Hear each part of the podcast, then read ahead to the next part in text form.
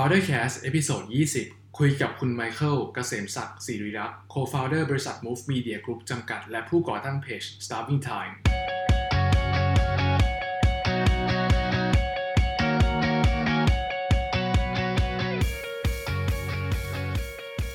อ่าโอเคนะครับ งั้นก็เราเริ่มกันเลยไหมคุณแบงค์ ได้เลยครับนะครับ ก็เล่าให้คุณไมเคิลฟังนิดหน่อยก่อนนะฮะ ปกติแล้วคำถามครับผมเราเนี่ยนะฮะที่เราคุยกับ founders เนี่ยก็ต้องบอกว่ารายการเราชื่อ founder cast นะดังนั้นก็คือแปลว่าเราจะคุยกับ founders เนี่ยนะครับในเรื่องของ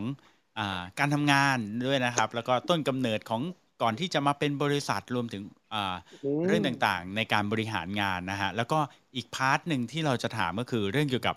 ชีวิตด้วยนะว่าเออมีวิธีการบริหารจัดการชีวิตอย่างไร อ่านหนังสืออะไรบ้าง ชอบอ่านหนังสือไหมนะฮะแล้วก็มีอะไรจะแนะนำพวกเราบ้างหรือเปล่าอะไรประมาณนี้ด้วยนะครับ แล้วก็สุดท้ายเราจะมีคำถามซิกเนเจอร์ซึ่งเป็นคำถามค่อนข้างยากอยู่เหมือนกัน เดี๋ยวเราจะมาลองลองถามคุณไมเคิลดู เออเออเออนะฮะโอเค งั้นเราเริ่มเลยไหมฮะคุณแบงค์ได้เริ่มเลยครับงั้นอ่างั้นคุผณมแบงค์ถามเริ่มต้นให้ด้วยคำถามการแรกแนะนำก่อนละกันนะคุณครับคุณคุอะณแบงค์แนะแนะนำก่อนนำแนะใช่ไหมนำเออแนะนำสปีกเกอร์เราแป๊บหนึ่งโอเค โอเคได้ครับ ก็ วันนี้นะครับเราจะมาพูดคุยกับคุณไมเคิลนะครับเกษมศักดิ์ศิริรักษ์นะครับ เป็นผู้เป็น CEO ของ Move Media Group จำกัดนะครับ แล้วก็เป็นผู้ก่อตั้งเพจที่ทุกคนน่าจะรู้จักกันดีนะครับ แล้วก็ได้ยินอืมชื่อทีไรเนี่ยน่าจะหิวทุกครั้งเลยนะครับโดยเฉพาะตอนดึกอย่างนี้นะครับ ก็คือเพจ Starving Time นะครับอ่าปรบมือก่อนปรบมืออ่าเพจ Starving Time นี้ตอนนี้มีผู้ติดตามประมาณเท่าไหร่แล้วคุณไมเคิลใน Facebook ประมาณห้าล้านคนแล้วครับตอนนี้ ห้าล้านนะโอ้โหโอ้ห้าล้านแล้วแล้วในช่องทางอื่นอีกละฮะ ในอินสตาแกรมก็ประมาณอีกล้านสี่แสนคนครับ โอ้โหนะฮะแล้วก็ใช่จริงจริง ๆ ไม่ได้ทำแค่ Starving Time อย่างเดียวด้วยเนาะทำอย่างอื่นอีกด้วยเยอะแยะไปหมดเลยใช่ครับผมก็นิดหน่อยครับที่ที่ทำเพิ่มเติมออกไปอ๋อนิดหน่อยแค่สิบกว่าเพจรวมๆแล้วคนติดตามก็ประมาณเป็นสิบล้านได้นะฮะโอ้โหได้เออได้ประมาณนั้นนะ คุณแบงค์โอ้โหไม่ธรรมดาเลยนะฮะร้านไม่ธรรมดาเลยครับอ่าโอเคงั้นคุณ คุณไมเคิลครับลองเล่าที่มาที่ไปความเป็นมาเป็นไปของคุณไมเคิลว่าคุณไมเคิลเป็นใครนะครับ แล้วทำไมถึงมาตั้ง Starving Time แล้วก็ Move Media ให้ฟังหน่อยได้ไหมครับ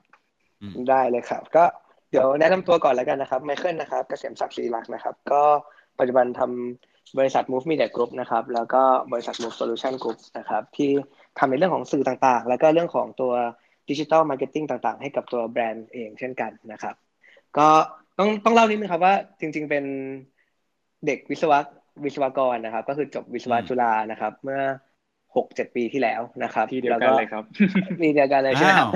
เออเออครับ แล้วก็รุ่นตอนตอนตอนสมัยเรียนอยู่อะครับ สมัยสักเกือบเจ็ดแปดปีที่แล้วเนี่ยก็ต้องบอกว่าอินเทอร์เน็ตมันยังไม่ไม่ smooth เหมือนทุกวันนี้แล้วกัน ดู YouTube ยังต้องแบบ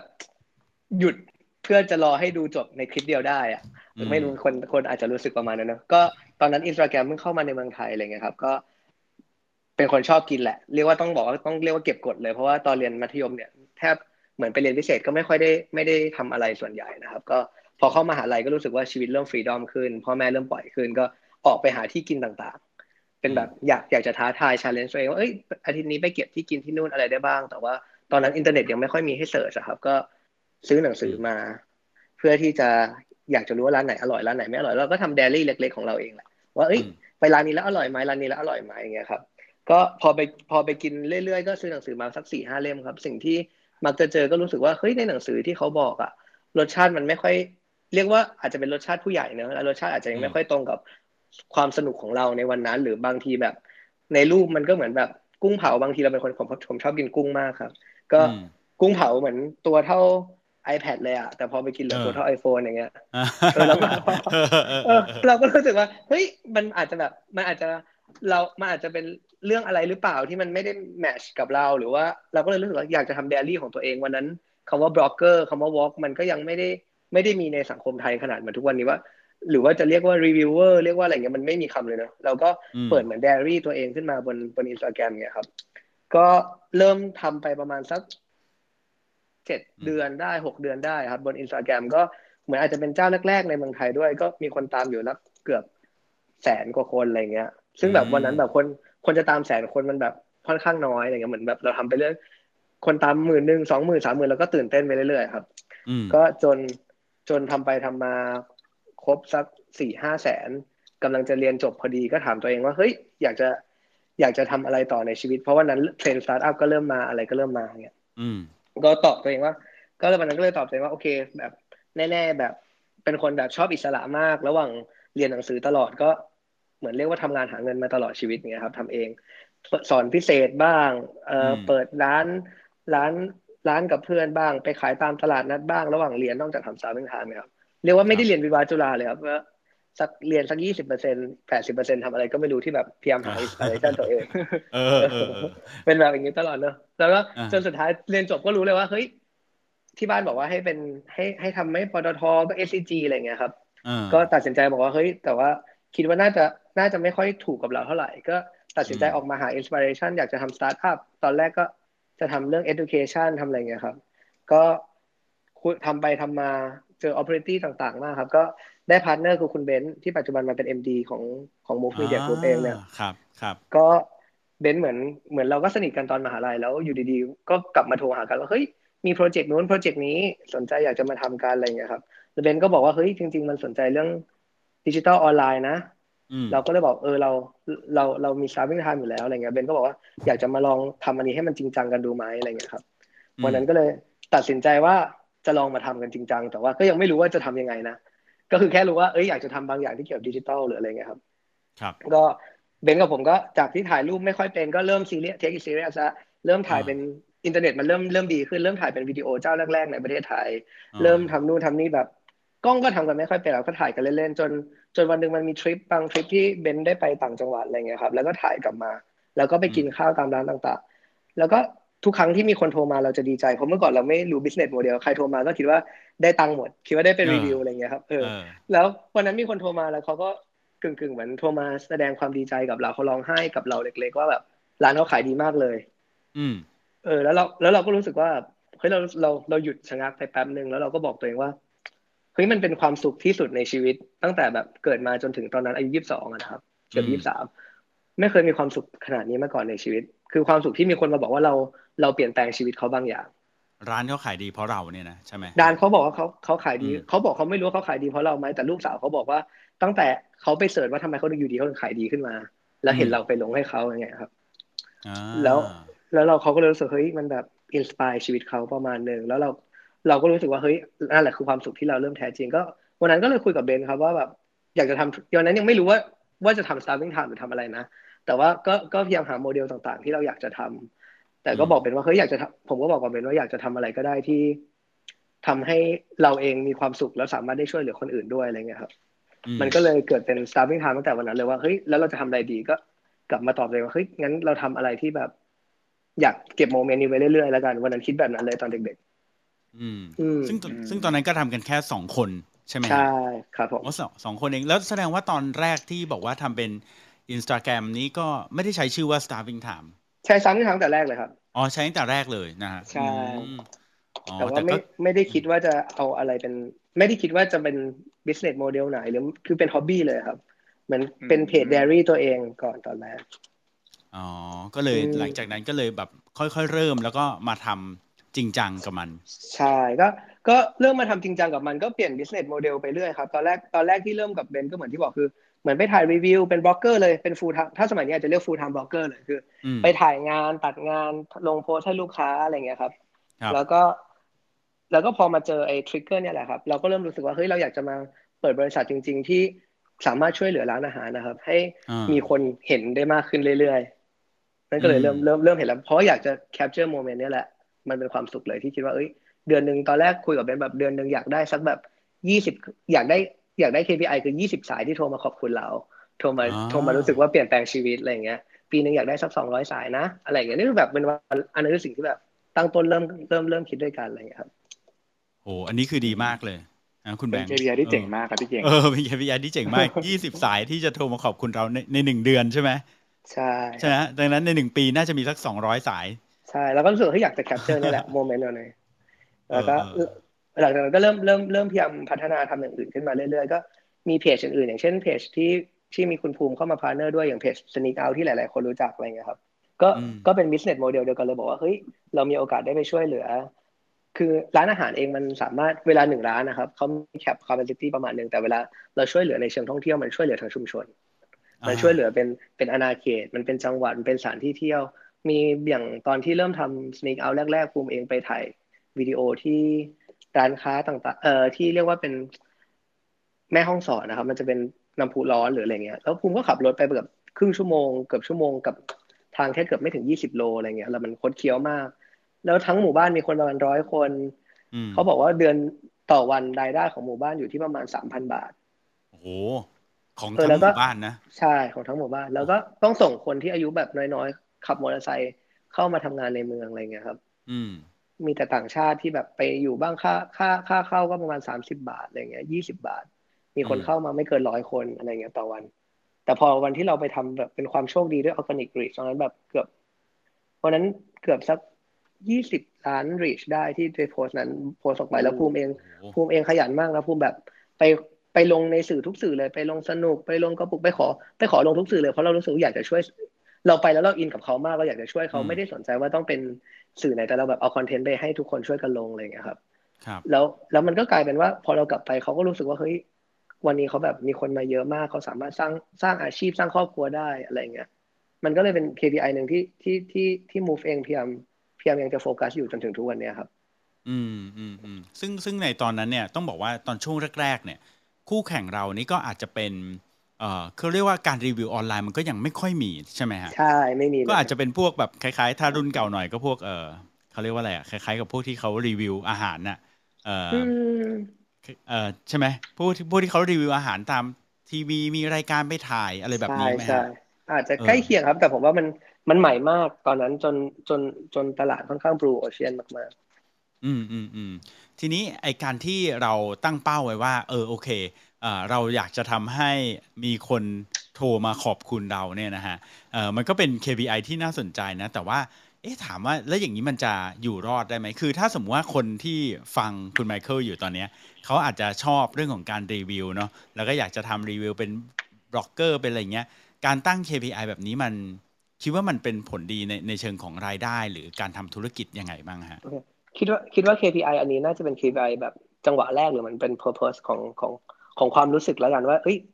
เราเราตื่นมาแล้วเรามีพลังทุก ๆ วันในการทำสิ่งนี้มากกว่าครับแต่ถามว่าจริง ๆ แล้วนอกจากพลังแล้วมันก็คือรายได้เนาะเราเราเองก็พยายาม develop โมเดลในการหารายได้ของของคอนเทนต์ไปเรื่อยๆครับว่าเอ๊ะหนึ่งคือจะทำยังไงให้คนคนติดตามเยอะที่สุดทำยังไงให้คน engage หรือ loyalty ที่สุด เพื่อเพื่อเราจะได้สามารถขาย advertising กับลูกค้าได้เช่นกันครับ อืมครับครับ โอเค ทีนี้มาถามต่อนะฮะว่านี้จากที่คุณไมเคิลทำรีวิวมาเยอะๆเนี่ยนะฮะรีวิวร้านอาหารรีวิวนู่นนี่นั่นเยอะๆเนี่ยอยากถามว่าการทำคอนเทนต์ประเภทรีวิวเนี่ยหัวใจของการทำรีวิวฮะมันต้องมีอะไรบ้างมันคืออะไรบ้างครับ หัวใจของการทำรีวิวนะครับ ก็จริง ๆ ต้องบอกว่าอันดับแรกสุดเลยคือ การ curate หรือการเลือกสินค้าหรือเลือกเลือกร้านค้าให้ที่จะมาทำครับนะครับ ก็คือว่าเราต้องรู้แล้วว่าเฮ้ย ร้านค้าไหนเหมาะกับกลุ่ม target ที่ที่ที่จะตามเราบ้างนะครับ บางร้านลงลงไปอาจจะ work ต่อให้มีคนตามเยอะขนาดไหนนะ แต่ถ้ามันไม่ตรง target นะก็อาจจะไม่ work ก็ได้ดังนั้น หัวใจแรกคือการ curate ร้านค้านะครับหัวใจที่สองก็คือการรู้จัก audience ของเรานะครับ ว่า audience ของเราชอบแบบไหนเวลาไหน แล้วก็หัวใจที่สามที่ที่ที่จะเพิ่มเพิ่มเพิ่มส่งเสริมของหัวใจแรกก็คือการการเก็บ Data หรือเก็บข้อมูลต่างๆ ที่ feedback แล้วกันของ ของกลุ่มลูกค้าเราว่าเออเราลงไปแล้ว คนเขาชอบไหมคนเขาติดติดตามแล้วแล้วเกิดผลไหมหรือแม้กระทั่งร้านค้าเองอะครับเขาสามารถได้ feedback อะไรจากจากสิ่งที่เราไปทำบ้างนะครับแล้วก็สุดท้ายแต่แล้วก็สุดท้ายผมว่าสี่สุดท้ายวันนี้ผมว่าหนีไม่พ้นแล้วกันเพราะว่าวันนี้คือถ้าเมื่อก่อนผมมองว่าแค่สามแต่วันนี้สี่อันสุดท้ายก็คือเรื่องของการครีเอทีฟแล้วกัน วันนี้การสิ่งสำคัญคือเราจะ present มันออกไปยังไงมากกว่า คือเมื่อก่อนเราบอกว่า แค่คอนเทนต์ดีอะคนก็ดูเยอะแล้วถูกไหมครับวันนี้บอกว่าคอนเทนต์ดีแต่ถ้าเล่าเรื่องไม่ดีเล่าเรื่องไม่ตอบโจทย์เล่าเรื่องไม่สนุกคนไม่ engage ยาวก็ก็ก็ก็อยู่ไม่ค่อยได้ในในตลาดวันนี้แล้วเช่นกัน อืม creativity เนาะการเล่าเรื่องทำยังไงให้มันน่าสนใจน่าสนุกนะฮะ ครับครับครับคุณแม่เมื่อกี้เป็นเรื่องของรีวิวใช่ไหมครับ ทีนี้ผมอยากถามเพิ่มเติม expand เพิ่มอีกนิดนึงครับ คือเมื่อกี้คุณไมเคิลบอกว่า คือตอนที่คุณไมเคิลเริ่มเนี่ยมันเป็น blue ocean อยู่ใช่ไหมครับ ปัจจุบันเนี่ยมันอาจจะเริ่มเป็น red ocean มากขึ้นใช่ไหมครับ ทีนี้ผมก็เลยอยากจะถามนะครับว่าถ้าเกิดสมมติผมเป็นบล็อกเกอร์หรือยูทูบเบอร์ณปัจจุบันนี้นะครับ ถ้าเกิดผมอยากจะทำแบบอาชีพนี้ให้สำเร็จเนี่ยครับ มันต้องทํำยังไงบ้างครับ ผมว่าอันดับแรกสุดเลยต้องตอบตัวเองก่อนว่า ภาพจำของคุณคืออะไรอะไรเงี้ยครับนะ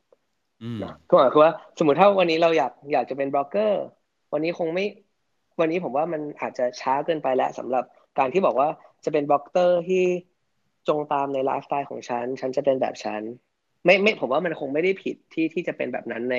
ในระยะยาว แต่ว่าในระยะเริ่มต้นนะครับคุณต้องตอบตัวเองให้ตลอดว่า ภาพจำของคนอื่นในในรูปแบบของคุณอะ มันเพราะคนไม่คนยังไม่รู้จักคุณนะครับถูกไหมแต่คนคนต้องรู้จักในการกระทำของคุณมากกว่าเพ ราะว่าคุณเพิ่งอาจจะเพิ่งเริ่มหรือว่าอาจจะยังไม่ได้มีภาพจำนั้นตอบให้เราภาพจำคุณคือใครแล้วคนอื่นพอคนอื่นเริ่มจำมันถึงจะเริ่มเกิด loyalty พอเริ่มเกิด loyalty คุณถึงจะเริ่มแสดงความเป็นตัวตนของคุณได้มากยิ่งขึ้นออกไปเรื่อยๆนะครับดังนั้นวันนี้วันนี้ผมว่าหนึ่งอันก็คือภาพจำสองก็คือว่าในภาพจำแล้ววิธีการเล่าเรื่องก็ต้องสร้างให้เกิดความจดจำเช่นกัน คือไม่ใช่ว่าเอ้ยฉันเป็นคนแบบนี้แล้วนะคนอื่นจำได้แหละแต่วิธีการเล่าเรื่องเองจะช่วย support ให้ภาพจำตรงนี้ครับ มันมัน strong มากยิ่งขึ้น อืม การเล่าเรื่องนี้ก็ต้องแตกต่างจากคนอื่นด้วยไหมฮะต้องมีความ unique มีอะไรแบบนี้ ผมว่าผมว่าถ้าเราบอกว่าการเล่าเรื่องต้องยูนิคไหมจริง ๆ ถ้าทำได้จะดีมากครับ แต่ว่าในในความเป็นจริงแล้วเราอาจจะเริ่มจากคอนเทนต์ก่อนละกัน แล้วค่อยเล่าเรื่องค่อยเป็น second step อะไรครับคือให้ทำขึ้นมาก่อนนะครับ ให้ลงมือก่อนถูกต้องคือหนึ่งคือลงมือก่อนแต่ลงมือลงมือบนบน strategy ด้วยนะครับ ลงมือบนบนให้คนอื่นจำให้ได้ครับ โอ้โหเฮ้ยสองจริง ๆ ผมว่าสองคำถามนี้ น่าจะเป็นเขาเรียกว่าอะไรอะ เป็น key ที่คนที่ชอบที่จะทำรีวิว หรือว่าสนใจที่จะมาเป็นยูทูบเบอร์บล็อกเกอร์อะไรพวกนี้นะ ต้องเป็น key takeaway ที่ที่ที่สำคัญเลยหรือว่าอีกอันหนึ่งที่คนคนมักจะทำผมว่าอย่างอย่างพี่ๆทั้งสองคนก็อาจจะเห็นว่าเฮ้ยความความสม่ำเสมอคือสิ่งสำคัญอีกอย่างหนึ่งเหมือนกันคือแบบว่าต่อให้เรามีแฟนคลับสักหนึ่งคนสองคนสามคน แต่ถ้าเราลงอย่างสม่ำเสมอเขา เขารอแล้วเขาก็ได้ดูเขารอแล้วเขาก็ได้ดูอะครับผมว่าเนี่ยคือ key key หนึ่งที่ที่ค่อนข้างน่าสนใจ อืม Starving Time เองตอนแรกลงแบบ ไม่มีคนดูเลยนะครับ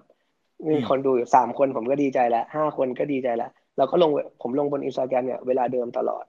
เกือบสองปี วันละสองโพสลงทุกวัน ทุกวันทุกวัน วันละสองโพสใช่ตื่นมาเขียนเขียนตื่นตื่นเขียนนี้ครับลงทุกวันสองสองปีกว่ากว่ากว่ามันจะเริ่มเกิด loyalty จริงๆ โอ้โห ยาวนานกันนะใช่สิ่งเรื่องนี้สำคัญมากครับ consistency ครับ เป็น key หลัก ๆ เลยแหละเห็นด้วยจำได้มากเลย คุณแบงค์คุณแบงค์เคย คุณแบงค์เองนี่ก็เป็นสาย inbound marketing นะ คุณแบงค์เคยสอนผมว่า คอนเทนต์ที่ดีต้องมีอะไรนะ คอนเทนต์คุณภาพ คอนเทนต์สม่ำเสมอ แล้วก็คอนเทนต์อะไรนะ คอนเทนต์จำนวนมากใช่ไหมคุณแบงค์ จริงๆ ปริมาณสำคัญน้อยกว่าเรื่องคุณภาพ แล้วก็คุณภาพเนี่ยสำคัญน้อยกว่า consistency ครับ ผมคิดว่า ความสม่ำเสมอ ใช่ไหมใช่ใช่ใช่ผมเป็นนักเรียนที่ดีไหมผมผมจำได้ท่องขึ้นใจจะทำได้หรือเปล่านี่อีกเรื่องหนึ่งใช่เข้าใจว่ามันยากครับมันยากแต่ว่าคือต่อให้ต่อให้มันยากอะแต่ถ้าเกิดเราอยากจะสักเซสเราก็ต้องทำผมเห็นด้วยกับคุณไมเคิลมากอืมครับ อะทีนี้ของคุณไมเคิลเนี่ยก็เริ่มจากการที่เราเป็นอ่าคนที่รีวิวร้านอาหารนะโดยเป้าหมายคือเราอยากจะทำให้ร้านอาหารเนี่ยเขาขายดีขึ้น แล้วก็ต่อยอดมาเป็นการทำอย่างจริงจังนะเพื่อให้มันตอบโจทย์ทางด้านธุรกิจด้วยนะฮะแต่ว่าหลังจากที่ทำรีวิวร้านอาหารออกมาเรื่อย ๆ แล้วเนี่ยก็เห็นว่าช่วงถัดมาเนี่ยคุณไมเคิลก็เริ่มที่จะมีการต่อยอดตัวคอนเทนต์ของเราเนาะแทนที่จะเป็นแค่เป็นคอนเทนต์ออนไลน์ เดี๋ยวนี้ก็เนี่ยอย่างงานที่ผมไปล่าสุดนี่ก็เริ่มมีการทำออนกราวอีเวนต์หรือว่ามีการต่อยอดไปทำอะไรนู่นนี่นั้นอย่างอื่นอีก อะไรคือไอเดียในการทำตรงนี้ฮะ อืม หรือจุดเริ่มต้นของมันมาจากอะไรยังไงบ้างครับ ต้องบอกว่าเราเราเองหรือ Move เองอะครับ มันเราเราโฟกัสเรื่องอาหารมาตลอดทั้งห้าปีที่ผ่านมานะครับ แล้วก็อันอันหนึ่งที่เราอยากจะเพิ่มหรือต่อยอดตลอดคืออะไรก็แล้วแต่ที่เกี่ยวข้องกับอาหารแล้ว สามารถส่งเสริม experience กับลูกค้าได้ หรือว่าคนตามได้เนี่ยคือสิ่งที่เราโฟกัสมาก ๆนะครับดังนั้นอย่างอย่างที่ทางได้มีโอกาสไปเมื่อวันเสาร์ที่ผ่านมานะครับ ก็ก็ผมผมมองว่า นั่นคืออีกอันหนึ่งที่เรามองว่าเฮ้ยเราอยากจะสร้าง new experience กับคนที่ตามบนเพจเราให้ได้ว่า เราอาจจะเห็นมหากรรมอาหารต่างๆ มากมายในในประเทศไทยหรืออะไรเงี้ยแต่ว่าเราก็มองว่ามันยังมีอีกหลายๆ รูปแบบหรือ experience หลายๆรูปแบบที่คนตามเองเนี่ยยังอยากสัมผัสอยู่ ถ้าถ้าสังเกตอย่างงานวันเสาร์อาทิตย์ที่แล้วแล้วสองสัปดาห์แล้วเนี่ยเราจะมีตั้งแต่โซนที่เราอยากจะ bring เหมือน Taste of London มาอยู่ที่เมืองไทย vibe ต่างๆ หรือมูดต่างๆ ให้มันแบบดูมีความคลาสสิกดูมีความ แต่มันมี vibe ที่ดีมีวัยรุ่นมีเพลงมีมีมีความสังสรรค์ไม่แออัดจนเกินไป คนมา entertain คนมาชิลแล้วก็มีอีกโซนหนึ่งที่น่าตื่นเต้นคือโซน Chef Table เองแล้วก็มีมาจัดได้พยายามไปจอยไปแจมกับสถานที่ต่างๆ รวมถึงสถานที่ที่เราจัดครับ เราก็ค่อนข้างพิถีพิถันมากที่จะที่จะเลือกเขาเพราะว่าเราจีบสถานที่นั้นเกือบมันไม่แน่ใจได้เล่าไหมแต่ว่าเราจีบมาเกือบเกือบเจ็ดเดือนนะครับ เพื่อเพื่อเพื่อที่ที่จะได้แล้วก็เขาไม่เคยให้ใครเลยแต่เรารู้สึกว่า วันนี้เราอยากจะสร้าง new experience ให้กับ คนกรุงเทพเองหรือแม้ทั้งคนไทยเองที่ที่มีโอกาสมางานนี้นะครับ เราก็เลยคุยกับเขาตลอดว่าเฮ้ยมันจะเป็นแบบนี้นะ มันจะเป็นอย่างนั้นนะ แล้วแล้วสิ่งที่เกิดขึ้นที่มันจะแบบ impact ที่เขาจะเปิดพื้นที่แล้วคนจะได้เป็นภาพจำเลยอะไรเงี้ยครับก็ก็เป็นสิ่งหนึ่งที่เราจะตอบ experience นั้นถ้าตอบคำถามกับว่าเอ้ยทำไมเราถึงต่อยอดคอนเทนต์ต่างๆ ผมว่าวันนี้คอนเทนต์เองถ้าคอนเทนต์เองอะครับมันคือเรื่องราวบนบนดิจิตอลละกันเพราะเราทำบนคอนเทนต์ผมจะพูดกับทีมเสมอนะครับว่า คนเราทุกคนเนี่ยมีประสาทสัมผัสทั้งหมดห้าอย่างนะแล้วเราจะบอกเราจะเรียกว่าประสาทสัมผัสทั้งห้าถ้าเราทำอย่างวันนี้เรามีโอกาสพูดกันบนเอ่อขับเฮาส์ใช่ไหมครับเราก็จะเราทุกคนก็จะมีประสาทสัมผัสอันเดียวก็คือเรื่องของการฟังนะครับ แต่ว่าถ้าเรามีโอกาสทำหูนะครับ ถ้าเรามีโอกาสพูดบน YouTube Facebook ก็อาจจะได้หูและตาถูกไหมครับ แต่มากสุดของการสื่อสารของของการใช้สื่อครับ มันมีแค่หูและหูและตาแค่นี้แหละนะครับ แต่ว่าแล้วเราจะทำยังไงให้ครบกับห้าอย่าง ดังนั้นเราก็ต้องพยายามจะหา experience อื่นนะครับ เพื่อมาตอบโจทย์เรื่องของอาหารเนี่ยให้ครบห้าอย่างดังนั้นก็หนีไม่พ้นออฟไลน์นั่นแหละ เพื่อให้คนได้ลองจริง ๆ ครับ สุดท้ายทำเรื่องร้านอาหารก็ต้องให้เขาได้ทานจริงๆเนาะถูกต้องใช่ครับพูดแล้วหิวเลยครับ อยากกินเลยก็เลยมีโอกาสเออนั่นแหละก็เลยมีทั้งออฟไลน์ครับ แล้วก็มีโอกาสที่ได้แจมกับพวก delivery platform ต่างๆ อย่าง Starving Time เอง แล้วก็มีโอกาสได้ work กับทาง Grab Food นะครับเพื่อที่ที่จะที่จะได้ลองเฮ้ยนอกจากลองอีเวนต์ลองเอ็กซ์เพรียนแล้วอยู่บ้านก็มีโอกาสลองได้ ช่วงโควิดก็มีโอกาสลองได้ครับอืมอันนี้เป็นคำถามถัดมาเลยครับที่อยากรู้ครับ คือณวันนี้ที่เราคุยกันอยู่เนี่ยครับมีโควิดใช่ไหมครับ ซึ่งโควิดเนี่ยอยู่กับเรามาปีกว่าแล้วนะครับ ซึ่งผมว่าทุกคนเนี่ยน่าจะเห็นแล้วว่าโควิดเนี่ยทำให้เกิดวิกฤตยังไงบ้าง เพราะฉะนั้นคือผมไม่อยากจะเหมือนพูดถึงวิกฤตละกัน อยากจะพูดถึงโอกาสบ้างนะครับ อยากจะให้คุณไมเคิลลองแนะนำนะครับว่าพอโควิดเกิดขึ้นเนี่ยครับเรามองเห็นโอกาส อะไรในในเรื่องนี้บ้างครับ ผมว่าผมว่าโอกาสที่น่าสนใจในในธุรกิจอาหารนะครับ ถ้าถ้าเราพูดถึงช่วงโควิด เลยคือ ผมว่า มีโอกาสได้ผมต้องเล่าอย่างนี้นะครับ มีโอกาสได้คุยกับร้านอาหารประมาณสักสามสิบถึงสี่สิบล้าน ตั้งแต่ปีที่แล้วที่มีโควิดเป็นต้นมานะครับ มีหลาย ๆ ร้านเนี่ยต้องบอกว่าขายดีขึ้นสองสามเท่าก็มีหลายหลายหลายร้านขาย ขายแย่ลงก็มีหรือหลาย ๆ ร้านปิดไปก็ก็เหมือนที่เราจะทราบกันดีนะครับ ต้องบอกว่าโควิดเมื่อเมื่อปีที่แล้วครับสแตทหรือ Data ตอนเดือนกุมภาที่ผมได้มีโอกาสคุยกับร้านค้าส่วนใหญ่เนี่ยเชื่อไหมว่าต่อให้เป็นร้านเชนหรือร้านใหญ่ๆครับ ยอด Delivery ไม่ถึงสักเก้าถึงสิบเอ็ดเปอร์เซ็นประมาณเนี้ยครับจากยอดยอดขายรวมของร้านค้าโอ้ไม่ถึงไม่ถึงเก้าถึงสิบเอ็ดเปอร์เซ็นไม่ถึงสมมติเลยใช่ปกติเราขายเราขายของอยู่ที่หนึ่งร้อยบาทใช่ไหมครับก็จะเกิดจาก Delivery เนี่ยไม่เกินเก้าบาท นี่คือถึงสิบเอ็ดบาทประมาณนี่คือเลขเฉลี่ยก่อน before covid สองพันสองพันยี่สิบคือประมาณสักกุมภามีนาปีที่แล้วนะครับ แม้กระทั่งว่าที่เราเห็นเขา delivery กันเยอะๆเนี่ยนะ ก็ยังไม่ได้เท่าเท่าไหร่นะ ใช่หรือคือที่ทั้งเชนแล้วก็นอนเชนนะครับที่ที่มีโอกาสได้คุย แต่พอระหว่างทางที่มันเกิดโควิดมาตลอดปีกว่าครับ เลขเลข delivery เองเติบโตขึ้นประมาณสักถึงประมาณสักเกือบยี่สิบห้าเปอร์เซ็นต์ยี่สิบห้าเปอร์เซ็นต์อ่าอันนี้คือ average นะครับ ครับ อันนี้คือสิ่งที่น่าสนใจว่าเฮ้ยมันทำให้ ผมว่าตลาดหนึ่งคือตลาดตลาดเนี้ยมันโตขึ้นอย่างเห็นได้ชัด มีคนหลาย ๆ คนที่มีหน้าร้านก็เริ่มโฟกัสหลังร้านมากขึ้น หรือคนหลาย ๆ คนหลังร้านก็เริ่มโฟกัสหน้าร้านมากขึ้น อันนี้ก็เป็นเหมือนเทรนทั่วไปที่ทุกคนเห็นนะครับ แต่ว่าอันหนึ่งที่น่าสนใจกว่าก็คือว่ามีบางร้านที่ที่พอหมด Delivery แล้วคนเริ่มออกไปใช้ชีวิตได้แล้วครับกลับกลายเป็นขายดีขึ้นอีกหลายเท่าความหมายความหมายก็คือว่า ความหมายคือว่าร้านร้านค้าเนี่ยครับปกติขายไม่ค่อยดีเลย ช่วงโควิด เนี่ยทำให้เขาอะ ปรับตัวเองมาขาย Delivery แล้วเขาขาย Delivery ดีมาก แล้วพอหมด Delivery เนี่ยพอหมดหมดช่วงโควิด เนี่ยเขาก็กลายเป็นหน้าร้านเขาขายดีขึ้นอีกหลายเท่าเลย อืม แล้วก็มีหลายๆการ Delivery นี้ได้ได้เป็นการแบบส่งต่อชื่อของเขาออกไปนะถูกต้องถูกต้องถูกต้อง แล้วก็หลายๆร้านเองที่ที่ไม่เคยทำ Delivery ครับ ก็เริ่มมาพัฒนาว่า เอ้ย เราจะแยก BU เป็นสอง BU นะ BU หนึ่งคือทำไว้ทำหน้าร้านเลย อีก BU หนึ่งคือให้ Grab Line Man Food Panda ทุกคนมา มาทำอีกอีกเคาน์เตอร์หนึ่งเลยเราจะสังเกตอย่างอย่างแถวออฟฟิศผมจะมีก๋วยจั๊บอันหนึงที่ดังมากๆ ชื่อก๋วยจั๊บมิสเตอร์โจอย่างเงี้ยครับไม่รู้ว่าเคยได้กินหมูกรอบกันไหมโอ้กินบ่อยกินบ่อยกินบ่อยเลยเฮ้ยจริงเหรอผมไม่เคยเลยออฟอะฟิศก๋วยจั๊บเฮ้ยออฟฟิศเราอยู่ใกล้กันถ้าอย่างนั้นเออเออเออก็เราเราเราจะสังเกตเห็นเลยว่าเฮ้ยตอนตอนก่อนโควิดเนี่ยมันก็คนประมาณนึงแต่พอพอพอโควิดมาปีที่แล้วอะครับ เรียกว่าฮะทั้งหน้าร้านอะ มีมีแต่ Grab Line Man Food Panda ปิดจนแบบมองไม่เห็นร้านเลยอะ แล้วก็เขาเขาต้องแยกเคาน์เตอร์เลยปกติเขาจะมีเคาน์เตอร์เดียวนะครับตอนนี้เขาทำเป็นสองเคาน์เตอร์คือเคาน์เตอร์หนึ่งสำหรับ delivery แล้วอีกเคาน์เตอร์หนึ่งก็คือเฉพาะคนกินในร้านให้มันไม่ให้มันไม่แยกให้มันไม่แย่งกันเออเออเอออะไรอย่างคเงี้นยไม่หรืกิอนเราในร้านจะได้ไม่ต้องรอคิวนานครับใช่แล้วก็แล้วก็ผมก็เห็นด้วยว่า แล้วร้านไหนที่มีภาพจำหนักๆอะครับหรือร้านไหนที่เป็นร้านที่คนคนเริ่มสนใจ เริ่มเปิดสาขาต่างๆมากขึ้น อย่างเห็นอืมได้ชัดเลยจังหวะจังหวะที่เติบโต ผมเห็นบางร้านนี่เป็นร้านที่เปิดขึ้นมาเพื่อ Delivery อย่างเดียวเลย ตัวหน้าร้านเนี่ยอืม ไม่จำเป็นต้องรับแขกเลย ใช่ อ่านะครับ นะ ซึ่งอันนี้ก็คือเป็นเป็นสิ่งที่อ่าคุณไมเคิลเห็นเนาะใช่ไหมจากจากช่วงโควิดผม ที่เกิดขึ้นเนาะผมคิดว่าสองอย่างแล้วกันครับหนึ่งคือเทรนด์ delivery ยังไงก็มาครับ กับสองคือถ้าคุณไม่ใช่ delivery แล้วอะคุณจะสร้าง experience ยังไงให้กับให้กับคนได้จริง อืมนะฮะเพราะว่าโควิดน่าจะอยู่กับเราไปอีก เรื่อยๆแหละอยู่จนชิน อย่างที่เมื่อกี้ตอนต้นเราบอกเนาะน่าจะอยู่กันไปอีกเรื่อยๆนะเอ่อคุณไมเคิลคิดว่าพอหลังจากจบโควิด อย่างอย่างช่วงเนี้ยมันก็เริ่มจะเห็นแล้วนะว่าคนออกมาทานอาหารๆอืมข้างนอกเอ่อเขาเรียกว่าไม่ไม่ไม่ delivery เท่าไหร่ละอะก็เอ้ยออกมาได้ก็ออกมาทานข้างนอก เพราะว่าคนก็ต้องการพบปะได้เจอกันนะคุณเอ่อไมเคิลมองว่าต่อไป delivery มันจะ drop ลงไหมหรือว่าเอ้ยยังไงก็ยังไง delivery ก็น่าจะโตขึ้นอีก อันนี้เราผมคิดว่าลองให้เรา เดาดูผมนะครับถ้าให้ผมเดานะครับผมผมผมขอแบ่งอาหารเป็นเป็นสองอย่างแล้วกันครับ อย่างครับแรกผมเรียกมันว่า functional food อย่างเงี้ยนะครับ กับอย่างที่สองก็คือ emotional food ยังไงยังไงก็แล้วแต่ functional food หรือว่า delivery เป็น subset ของ functional food อันหนึ่งอะนะครับ ผมคิดว่า delivery ยังไง ถ้าถ้าจากประสบการณ์ตัวเอง แล้วก็ที่คุยกับทีมมาตลอด เชื่อว่าน่าจะโตขึ้นไปถึงประมาณ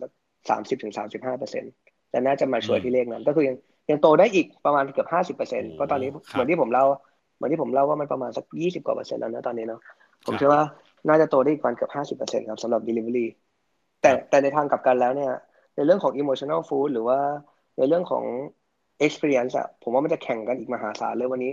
มีร้านอาหาร chef's table มากมาย มีร้านอาหารที่ไม่ต้องถึงเป็นหนึ่ง chef's table ก็ได้แต่ว่าในราคาที่จับต้องได้เลยร้อยสองร้อยบาท แต่ขาย experience มากขึ้น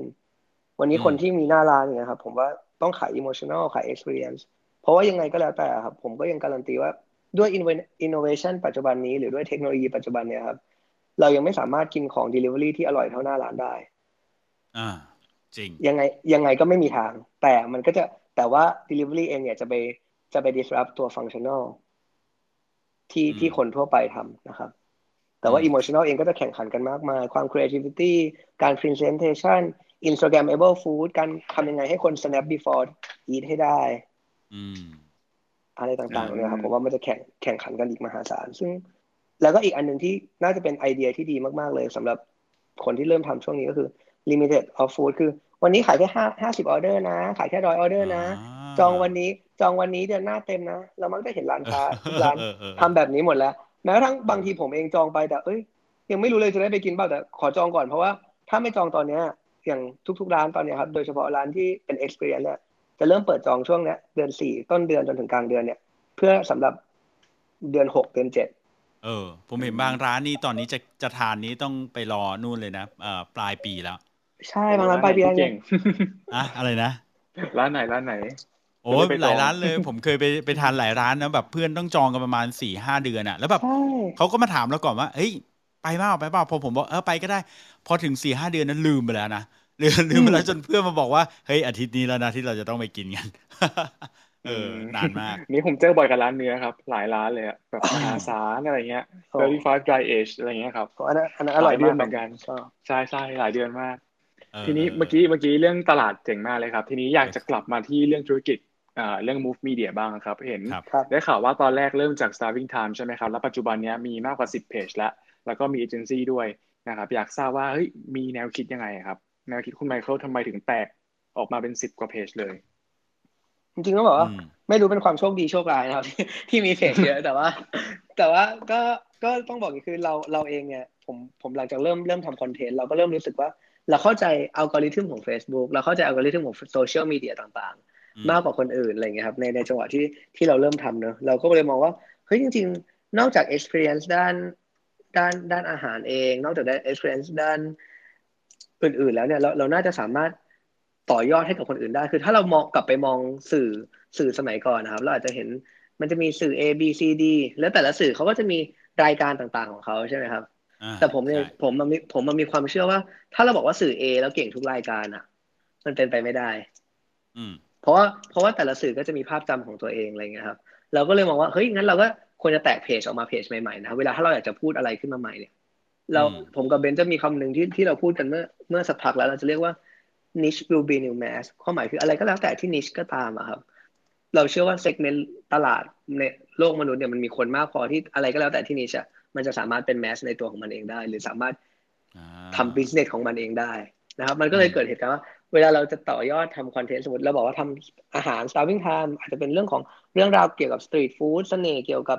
อาหารต่างๆ พอเราจะแตกออกมาทำคุกกิ้งเราบอกว่าถ้าเราบอกว่าถ้าทุกอย่างใช้ชื่อ starving time ก็ คนก็จะจำภาพลักษณ์เดิมนะเราออกมาเปิดเพจใหม่ชื่อหมีมีมอลพอเราจะมาทำท่องเที่ยว แล้วก็ออกมาเปิดเพจใหม่ชื่อ sneak out เรามาเราอยากจะมาทำเรื่องของสุขภาพหมูเราก็บอกเฮ้ยเราอยากจะเปิดเพจชื่อหมูแข็งแรงแล้วอาจจะอยากมาทำเรื่องของผู้หญิง เราก็บอกว่าเราจะทำในเรื่องของ journey อะไรอย่างเงี้ยครับอยากจะทำเรื่องของโปรโมชั่นแล้วมาทำเพจชื่อแปะโปรก็เรารู้สึกว่าแต่ละอย่างมันมี character ของมันนะครับเราไม่อยากให้อะไรก็แล้วแต่ในภาพจำของคนมาครอบภาพจำใหม่ ๆ ที่เรากำลังจะสร้างคอนเทนต์ของมันไว้ ครับอันนั้นก็เป็นเป็นเป็นจุดเริ่มต้นของการจะแตก ซึ่งซึ่งเราก็พยายามจะโฟกัสทุกอย่างที่เป็นเรื่องของไลฟ์สไตล์แล้วกันนะครับหรือว่าจริงๆเป็นหลักๆด้วย food เป็นหลักนี่แหละ คืออะไรก็แล้วแต่ที่ blend กับเรื่องของเราของอาหารได้ แล้วก็จะแตกย่อยต่อไป ครับ จนแล้วก็อ่าครับใช่จนจนถึงที่ว่าจนถึงที่ว่าเหมือนพอมันมีสื่อเยอะเพจเยอะต่างๆครับมันก็เริ่มมีเอเจนซี่เนาะหรือมีลูกค้าที่เข้ามาติดต่ออะไรเงี้ยครับเราก็เริ่มรู้สึกว่าเฮ้ยบางครั้งในการในการใช้งานเราอะเราอยากจะ ให้เขาทำแบบนี้เรารู้สึกว่าจะเป็นประโยชน์กับเขามากที่สุดอะไรเงี้ยครับ หรือว่าเราก็เลยมองว่าเฮ้ย ถ้าเรามี เราสามารถคุยกับลูกค้าได้มากขึ้น เราสามารถคุยกับตัวตัวแบรนด์ได้มากขึ้น หรืออธิบายวิธีการใช้ของเราได้มากขึ้นอะ ก็น่าจะดีก็เลยเป็นไอเดียที่คุยกับทางคุณเบนไว้ก่อนตอนแรกว่าเฮ้ยอยากจะเปิดในเรื่องของเอเจนซี่ขึ้นมาเพิ่ม เพื่อจะตอบโจทย์ แล้วก็อีกหนึ่งหนึ่งเหตุผลสำคัญเลยคือ ผมมีความเชื่อมากๆเลยว่า จริงๆต้องบอกว่าทั้งผมและเบนเป็นวิศวกรรมอะวิศวกรก็คือ เรามีความเชื่อมากๆเลยว่า เรื่องราวของตัว business เรื่องราวของคอนเทนต์ต่างๆ ในในในตลาดเองครับค่อนข้างเยอะ แล้วก็ต้องบอกประเทศไทยเป็นประเทศที่ครีเอทีฟมาก เราเห็นรุ่นพี่เอเจนซี่มหาศาลที่ได้รางวัลคานส์ได้รับรางวัลต่างๆ มากมายนะครับ หรือว่าถ้าเราบอกว่าประเทศไทยเนี่ยน่าจะเป็นเรียกว่า top three ในเอเชียเลยมั้งที่ที่ที่ได้รับรางวัลเรื่องความครีเอทีฟในการทำโฆษณา advertising ต่างๆอะไรเงี้ยแต่ว่าความสามารถในการจะทำ business ของคนไทยจริงๆอะ ผมว่าเราเราเราไม่ไม่ค่อย strong อะขนาดขนาดถ้าพูดถึง GDP หรือพูดถึงพูดถึงระดับโลก global อะไรเงี้ยขนาดที่เราทั้งทั้งที่เรามี creativity ที่สูงอะไรเงี้ยเราก็เลยมองว่าเฮ้ยถ้าเราสามารถทำเอเจนซี่อันหนึ่งที่ที่เป็นโซลูชันให้กับตัวลูกค้าเองได้ในรูปแบบเด็กวิศวกรอะ โดยที่มันมี logic ที่มันไม่ได้ blend ไม่เหมือนใครดังนั้นเราก็จะบอกว่า ถ้าคุณอยากได้ครีเอทีฟคุณอยากได้อะไรต่างๆคุณโหมีเต็มเลยเต็มดาแต่ถ้าคุณอยากได้การทำมาร์เก็ตติ้งแบบวิศวกร หรือคุณอยากได้เอเจนซี่แบบวิศวกรอะเราว่าเราเป็นตัวเลือกนั้นของคุณอืมโอเคครับอะไรเงี้ยก็เลยก็เลยดีเลย ครับ พอมีเพจเยอะๆเนาะมีเอเจนซี่อะไรด้วยตอนนี้นี่ อ่า ทีมงานของคุณไมเคิลนี่กี่คนแล้วฮะโดยประมาณ ทีมงานถ้าทางเครือก็ประมาณร้อยสี่สิบคนครับร้อยสี่สิบคนเนาะเออถามคุณไมเคิลดีกว่าว่ามีวิธีการบริหาร คนในองค์กรยังไงบ้าง มีเคล็ดลับยังไงบ้างในการที่เราแบบ จริง ๆ คุณไมเคิลตอนนี้ก็อายุยังไม่มากเนาะอายุครับปีนี้ยี่แปดนะครับยี่สิบแปดเนาะโหบริหารคนร้อยคนนะเออมีเคล็ดลับในการบริหารคนในองค์กรยังไงบ้างฮะก็จริงๆก็บอกว่า บริหารในรูปแบบถูกๆผิดๆมาตลอดนะครับ แต่ว่าสิ่งหนึ่งที่ที่เรามักจะสิ่งหนึ่งที่ผมเองแล้วกันเป็นเป็นมักจะชอบทำคือชอบฟังแล้วกันครับคือหมายถึงว่า ชอบชอบฟังว่า เราเราไม่มีทางผมเชื่ออย่างหนึ่งว่าเราเราไม่มีทางรู้ในทุก ๆ เรื่อง แล้วก็เราเองก็ไม่ได้จบจบด้านสายนี้มาโดยตรงนะครับ เรามีโอกาสได้ได้ทีมงานดีๆ ได้ได้เพื่อนร่วมงานดีๆ เรา เราก็มักจะถามเขาก่อนว่า เอ๊ในความคิดของเขาเขาทำไมเขาถึงตัดสินใจแบบนี้ อยากให้เขาคิด อยากให้เขาแชร์ให้เราฟังก่อนอะไรเงี้ยเราเราค่อยเล่าเรื่องราวของเราเองว่า แล้วในมุมมองของเราเนี่ย เราคิดยังไงหรือ หรือใน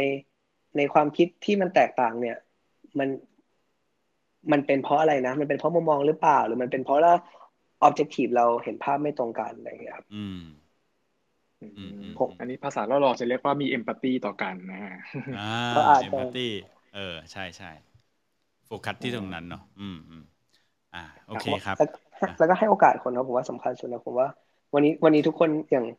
เรามักจะสังเกตเห็นใครๆก็อยากทำอะไรเป็นของตัวเองใช่ไหมครับ ทุกอย่างครับทุกคนอยากจะเริ่มเติบโตมาเองอะไรเงี้ยผมว่าม พอเราให้โอกาสเขาได้ challenge ให้ได้เขาได้ภูมิใจในผลงานของตัวเองได้เขาได้ได้เติบโตในบางอย่างผมว่าน่าน่าจะเป็นคำตอบที่ดีสำหรับคนเจเนอเรชันใหม่ๆเลย อย่างรุ่นของผมเนี่ยครับเอ่อให้โอกาสแล้วก็ให้ challenge นะครับอืมครับโอเคครับ อ่ามาคุณแบงค์คุณแบงค์วันนี้เราเราอยากมาจะถามเรื่องส่วนตัวกันบ้างดีกเอว่าอเรื่องก่ส่วนดีตัวไหมกันครับบ้างอะนะครับเพราะว่าเวลาก็มาถึงโอ้โหจะจบแล้วแป๊บเดียวนะฮะโอ้ใช่เออใช่ถามเรื่องหนังสือก่อนดีกว่า เรื่องการอ่านนะ อ่า คุณไมเคิลมีอ่า เขาเรียกว่าอะไรชอบอ่านหนังสือไหมฮะ แล้วก็มีหนังสือเล่มไหนบ้างที่ อยากจะแนะนำพวกเราเป็นพิเศษบ้างไหมฮะโหถ้าถ้าถ้าส่วนตัวเองก็พยายามพยายามจะอ่านให้ได้สักสองสองสัปดาห์เล่มหนึ่งอะนะครับอืมทุกวันนี้ก็จะประมาณนี้ ก็ถ้าถามว่าชอบอ่านเล่มไหนหรือช่วงช่วงนี้อินกับเล่มไหน ช่วงนี้อาจจะเพิ่งเพิ่งเพิ่งได้อ่านเล่มหนึ่งที่มีคนแนะนำมาสักพักแล้วชอบนะครับคือชื่อ Rise of the Robot ไม่แน่ใจว่าเคยได้ยินกันไหมครับอ๋อ Rise of the Robot ใช่ไหมเอ๊ะใช่อันนี้ผมเหมือน เอ๊ะมันเหมือนหนังสือเล่มนี้เล่มสีน่าจะดำๆสักสักพักแล้วไหมฮะ หรือว่า ใช่ใช่สักประมาณสักสองเล่มนี้น่าจะออกมาสักสองปีแล้วครับแต่ผมเพิ่งเพิ่งได้มีโอกาสอ่านอ๋อครับ อ่านี่ผมนั่ง search เลยนะ search อยู่เหมือนกันครับอ๋อโอ้ยที่ออกมาห้าปีแล้วมันมีนานมากใช่ผมไม่รู้ว่ามันเป็นเวอร์ชันเดียวกันหรือเปล่านะเพราะเหมือนเคยจำได้ว่ามีแปลเป็นไทยเนาะเอออืไหมใช่แปลเป็นไทยแล้วครับ เออเออเออนะครับอ๋อเล่มนี้นะเอ่อ Rise of the Robot มันเป็นเกี่ยวกับอะไรยังไงบ้างฮะมันมันเป็นเรื่องราวที่เล่าเกี่ยวกับเทคโนโลยีในอนาคตแล้วกันครับ ว่า เอ๊ะคือเหมือนว่า วันนี้เราอาจจะรู้สึกว่า คนอาจจะมองว่าเฮ้ยเอะมันเมื่อก่อนเราจะพูดถึง AI พูดถึง VR พูดถึงอะไรอย่างเงี้ยครับ แต่เขาพยายามครับจะเบรนถึงฟัน d a เมนทัลว่า ในอนาคตแล้วเทคโนโลยีหรือ robot เนี่ยมันมันจะทำได้ถึงขั้นไหนแล้ว แล้วมันจะดัดแปลงหรือเปลี่ยนแปลง อะไรกับชีวิตคนได้บ้างแล้วแล้วแล้วเหมือนเราเองในฐานะผู้ประกอบการอย่างผมเองอะครับ เป็นในฐานะที่ใช้ต้องบอกว่าธุรกิจใช้มนุษย์มหาศาลเหมือนเราเราเราขายบริการนะครับคือทำธุรกิจด้านอ่าบริการเนี่ยดังนั้นเราจะเอาเทคโนโลยีเนี่ยมา blend ยังไง หรือว่าเพิ่ม efficiency ยังไงกับกับทีมงาน หรือว่าเพื่อให้คนในทีมมีความมั่นใจว่าเขาจะอยู่กับโลกอนาคตยังไงได้บ้างอะไรเงี้ยครับ อืมนี่เป็นเป็นเป็นหัวข้อหลักๆที่เกิดขึ้นอืมอืมอืม ช่วงนี้ก็น่าสนใจผมก็จะอินครับอินแนวแนวนี้มากๆ ดีมากเลยครับ อยากแนะนำมากๆเลยครับเรื่องนี้อืมครับครับดีครับเดี๋ยวไปหาหาอ่านบ้างครับ ทีนี้ทีนี้คุณไมเคิลมีบุคคลที่ชื่นชอบหรือมีไอดอลไหมครับ ที่ยึดถือเป็นแบบอย่างในการทำงานหรือว่าใช้ชีวิตครับเอ่อถ้าโดยโดยโดยโดยส่วนตัวครับก็ชอบแต่ละคนโชละแองเกิลแล้วกันหนึ่งหนึ่งคนที่ผมผมค่อนข้างชอบก็อย่างเช่น เอ่อซีอของ s อ Asset ครับ คุณพงษ์คุณาอย่างเงี้ยครับอืมก็ครับนิดนึงผมรู้สึกว่า อันหนึ่งที่ที่ชอบคือ ไม่ได้รู้จักอะไรมากมายครับแต่ว่าชอบอย่างตอนที่ตามอินสตาแกรมหรืออะไรต่างๆเนี่ยก็รู้สึกว่าเฮ้ยมันดูดูมีความแบบ work life balance ที่ดีคือ ผมรู้สึกว่าตลอดชีวิต 5 ปีที่ผ่านมาเนี่ยเราพยายามไปข้างหน้าตลอดนะครับอย่างองค์กรเองก็พยายามไปข้างหน้าตลอด แต่ว่าพอได้เห็นไอจีอย่างผู้บริหารหลายๆคนในเมืองไทยที่แบบ เฮ้ยวันเดี๋ยวก็ลงรูปกับลูก เดี๋ยวก็มีเวลาทำนู่นชอบถ่ายรูปทำแอคทิวิตี้อะไรเงี้ย เราเริ่มอืมอย่างสองปีหลังเริ่มเริ่มถอยกลับมาถามตัวเองว่าเฮ้ยแล้วเราแล้วเราเราเองชอบอะไรบ้างนะ เราอยากเราอยากจะทำอะไรบ้าง อยากอยากจะออกไปใช้ชีวิตแบบไหนในรูปแบบของของการที่เป็นเรามากขึ้นอะไรเงี้ยครับ เริ่มไม่ได้อืมเริ่มเริ่มเริ่มเห็นบางอย่างที่ มุมมองของโลกที่ที่เปลี่ยนแปลงไป อืม มองเห็นถึงแบบพวกเอ่อ work life balance แถวนี้เนาะอืมหรือว่า หรือว่าเมื่อก่อนเราเราจะมี เราเริ่มเราชอบมีความสุขจากเห็นคนอื่นมีความสุขใช่ไหมครับ แต่ว่าบางทีเราก็เริ่มเราก็เริ่มกลับมาถามตัวเองว่า แล้วจริง ๆ เราความสุขจริง ๆ ของเราที่แบบเป็นตัวเองอะครับ มันอืมมันคืออะไรเพื่อเพื่อที่จะดึงระยะออกไปอีกในการทำงานของเราได้ อืมครับครับโอเคดีเลยครับ ทีนี้ อะมาถึง คำถามที่เป็น signature ของเราบ้างดีกว่า โอเคครับตื่นเต้นเลย ตอบยาก ตอบยาก โอเค โอเค อ่าได้ผมเริ่มจากคำถามแรกก่อนเลยแล้วกันนะ แล้วคุณแบงค์อีกคำถามหนึงมีสองคำถามนะได้คุณไมเลยเคิครัลบนะได้เลยครับคำถามแรกคือถ้าเกิดว่าคุณไมเคิลสามารถย้อนเวลากลับไป ตอนเริ่มทำ starving time ใหม่ ๆ นะฮะ คุณไมเคิลอยากจะย้อนกลับไปบอกตัวเองตอนนั้นว่าอะไรครับ ถ้ากลับไปบอกกับตัวเองวันที่ทำ starting time ใหม่ ๆ ใช่ไหมครับอืม คงคงคงบอกกับตัวเองว่าแบบ ให้ให้รีบโฟกัส แล้วก็รีบตั้งใจทำมันให้เร็วที่สุดอะครับ ถ้าย้อนไปได้วันนี้นะเพราะวันนั้นมันมันเหมือนแบงค์มากวันที่วันที่ตัดสินใจทำกับเบนคือ เราไม่เราไม่รู้ว่าเราจะทำอะไรดีเราแบบ เราทำทุกอย่างเอาตรงๆต้องบอกว่าทำทุกอย่างที่หาเงินได้ครับอืมวันนั้นนะครับ แล้วก็แล้วก็รู้สึกว่าเฮ้ย มันจะรอดไม่รอดวะ มันจะดีไม่ดีวะเออเออเอออะไรอย่างเงี้ยเออเออมันมันจะ work หรือเปล่า แต่ว่าพอพอวันนี้มันมันผ่านมาแล้วเนี่ยเราก็ตอบได้เลยว่าเฮ้ยถ้าถ้าย้อนได้ รีบรีบทำรีบโฟกัส แล้วก็ตัดทุกอย่างที่ที่คิดว่าคิดว่ามันจะไม่คิดว่ามันจะเสียเวลาหรือมันไม่ work หรือมันไม่ได้เป็นที่มันไม่อะไรใช่ที่เนี่ยเอาเออเอารีบรีบตัดออกไปซะตอนนั้นใช้เวลาตัดเกือบเหมือนที่บอกใช้เวลาตัดเป็นปีกว่านะกว่ากว่าจะกว่าจะกว่าจะกรูมันขึ้นมามาเริ่มเป็นบิสเนสจริงๆครับ อืมคืออันนี้เราไม่ควรที่จะโฟกัสเรื่องการหาเงินอย่างนั้นป่ะครับ ความหมายของคุณไมเคิลข้อหมายของผมคือข้อหมายของผมตอนนั้นคือผมทำทุกคือต้องบอกว่าทำทุกอย่างที่หาเงินโดยที่ไม่ใช่แค่ starving time อะครับตอนแรกคือเหมือนเราอ๋อแล้วก็เราเรากระโดดออกมาจากการที่ตัดสินใจว่าจะไม่เป็นมนุษย์เงินเดือนแล้วดังนั้นอ่าตอนตอนแรกที่ทำ starving time เนี่ยมีคนไปจ้างถ่ายรูปอาหารก็ถ่าย มีคนอ่ามีคนมีคนไปจ้างคุยคุยมาร์เก็ตติ้งร้านอาหารก็ทำมีคนอ่าไปจ้างทำมีคนไปจ้างตอนนั้นคือ สอนหนังสอนพิเศษหาเงินก็ยังถ่ายทำอยู่ คือเหมือนทำทุกอย่างเพื่อให้ survive ตัวเองให้อยู่รอดในแต่ละเดือนด้วยครับ อืม แล้วก็ไม่โฟกัสอะไรสักอย่างเลย แต่ความเป็นจริงคือควรจะโฟกัสที่ starving time นี่แหละนะ ไม่ควรอืจะมถ้าวันจะถ้าวันนั้นเลือกแล้วว่า ถ้าวันนี้ย้อนกลับไปก็จะบอกโฟกัสที่ starving time เลยครับ อืมเพราะว่ามัน work แน่นอนนี่เหมือนกับอืมย้อนกลับไปบอกตัวเอง เออนะครับอะทีคุณนี้แบงมาค์ถึงบ้างคำถามคำถามที่สองเลยครับ ว่าถ้าเกิดสมมติวันหนึ่งพรุ่งนี้ก็ได้ครับพรุ่งนี้ตื่นมาแล้วพบว่า starving time นะครับ move media หายไปเลยนะครับ คุณไมเคิลอยากจะทำอะไรครับ ถ้าถ้าเกิดสองอันนี้หายไปละครับ ถ้าพรุ่งนี้ move media หายไปเลยหรือ starting time หายไปเลยนะครับ ผมว่าผมว่า ผมว่าอันหนึงที่ผมชอบมากๆ แล้วก็เป็นคอหลักของ move ที่ที่เราคุยกันตลอดคือการการขับเคลื่อนธุรกิจอาหารเมืองไทยอะนะครับอืมหรือว่าคือการยกระดับสังคมธุรกิจอาหารของเมืองไทยเนี่ย ถ้าถ้าวันนี้พรุ่งถ้าพรุ่งนี้ซาวิงทามหายมูฟมีเดียหาย ผมคิดว่า ผมยังคงยึดแกนนี้นะ แต่ว่าอ่าอาจจะเลือกเลือกเลือกเลือกทำธุรกิจบางธุรกิจที่ที่ตอบโจทย์นะวันนี้เลยคงไม่ไม่ไม่ไม่ได้ทำสื่อแล้วครับ อืม ผมว่าผมว่าคุณไมเคิลเนี่ยนะเออเป็นเอ่อจุดเริ่มต้นเนี่ยมาจากที่บอกว่าเป็นคนชอบกินใช่ไหม แต่ใช่มันต้องเป็นคนชอบกินขนาดไหนนะ ถึงแบบว่ามีความรู้สึกว่าอยากจะช่วยขับเคลื่อนเอ่อวงการร้านอาหารเลยขนาดนั้นเลยนะเออ มันมี passion สูงเหมือนกันนะผมว่า ผมว่าเราเรามีเรามีผมว่าอาหารมันเป็นสิ่งเดียวที่ที่ผมรู้สึกแต่ไม่รู้มีคนอื่นรู้สึกเหมือนผมไหมผมรู้สึกว่าเออมันมีเสน่ห์แบบ แบบทุกครั้งมันไม่เคยเหมือนกันต่อให้เราไปกินร้านเดิมอะอืมอืมอืมอ๋อใช่ แม้แม้ แม้แต่ว่าเราไปทานร้านเดิมเนาะใช่ไหม มันก็อาจจะไม่ไม่เหมือนกัน อะไรอย่างเงี้ยมันมันมันเป็นสิ่งที่แบบเหมือนที่บอกมันอาจจะไม่ใช่สิ่งที่เกิดจาก manufacturing เนอะมันไม่ได้เป็นสิ่งที่โรงงานทำออกมาอะไรอย่างเงี้ยครับดังนั้นครับความความสนุกของร้านอาหารคือ experience ที่ที่คุยกับเจ้าของร้าน experience ที่ได้ชิม experience ที่ได้เห็นเขาทำไม่ว่าจะเป็น local หรือไม่ local ก็ตามนะครับ มันมันมันนั่นคือสิ่งที่เรารู้สึกว่าถ้า แล้วแล้วแล้วธุรกิจเมืองไทยเองก็ต้องยอมรับว่าอาหารเป็นเป็นรายได้หลักหนึ่งอย่างของประเทศเช่นกันเลยครับ ผมว่าวันนี้แล้วถ้าคนไทยก็ทำอาหารเก่งด้วยอืมถูกครับครับ อยากเล่าอยากเล่าให้คุณไมเคิลฟังนิดหนึ่งนะว่าผมเองอะเคยไปคุยกับเชฟเอ่อร้านอาหารหนึ่งนะแล้วเขาเอ่อเหมือนเป็นเชฟที่ค่อนข้างเก่งมากเลยนะฮะเสร็จแล้วเนี่ยผมก็ไปถามเขาเพราะว่าผมสงสัยว่าเชฟระดับที่เป็นคนเก่งขนาดนี้เนี่ยนะฮะเมนูไหนที่เป็นเมนูที่ยากที่สุดสำหรับเขาฮะเออคุณไมเคิลผมถามว่าเมนูไหนทำยากที่สุด เขาบอกผมว่าเมนูที่ทำยากที่สุดคือเมนูต้มยำฮะ เออมเออต้มยำกุ้ง ผมถามว่าทำไมต้มยำถึงทำยากทั้งๆที่ผมว่าทุกคนก็ทำได้นะ คุณแม่ผมก็ทำได้ เขาบอกว่า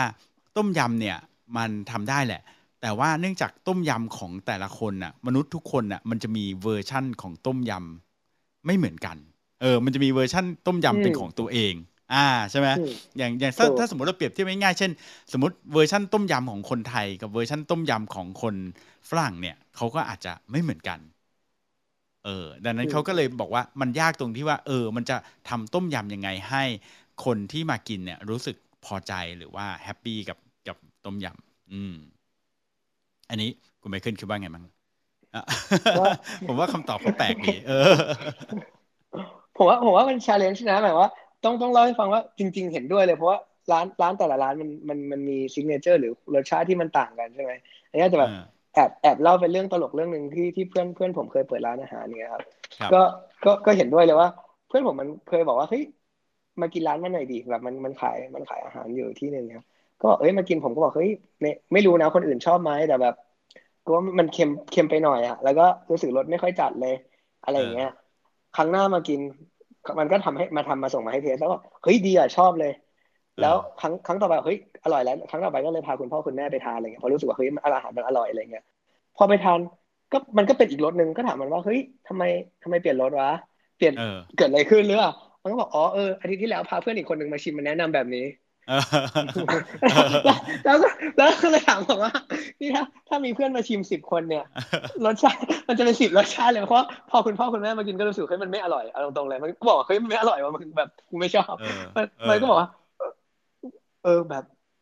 ก็เลยบอกมันว่าเฮ้ยจริงๆแล้วสิ่งสำคัญของร้านอาหารนะคือ คือเราต้องล็อกลูกค้านะว่าเราเราทำลูกค้าให้กลุ่มไหนกิน แล้วก็โฟกัสเลยแล้วก็ไม่ต้องไปเปลี่ยนตาม คือไม่ใช่ว่ามีเราว่าผมว่าการฟัง feedback คือสิ่งที่ดี แต่การการเลือกดีกว่าว่าเอา feedback นั้นมาปรับปรุงหรือเปลี่ยนแปลงเนี่ย คือสิ่งสำคัญว่าก็เหมาะสำหรับลูกค้าเราไหมเนาะอ่าเออเพราะมันมันเปลี่ยนแบบเกือบสามสี่เดือนอะ แล้วจนกว่ามันแล้วจนมันแล้วได้ก็เปลี่ยนไม่เสร็จสักทีใช่ไหมเพราะฟังคนอื่นเยอะเกินไปแล้วใช่แล้วลูกค้าลูกค้ามันไม่ได้เปลี่ยนแค่แค่แค่เขานะเปลี่ยนลูกค้าด้วยลูกค้าก็หายไปหายไปเออเปลี่ยนลูกค้าด้วย เออจริง ๆ ครับ อ่ามาทีนี้อ่าสุดท้ายแล้วละกันนะฮะครับเอ่อก็อยากอยากจะเอ๊ะเดี๋ยวก่อนเดี๋ยวเดี๋ยวก่อนนะก่อนก่อนตรงนี้เดี๋ยวเราจะให้เอ่อมีใครอยากอยากจะยกมือถามคุณไมเคิลไหมครับ สักสักคนสองคนดีไหมคุณแบงค์ดีเลยครับ ครับยกมีใครมือขึ้นไปสงสัยได้นะครับ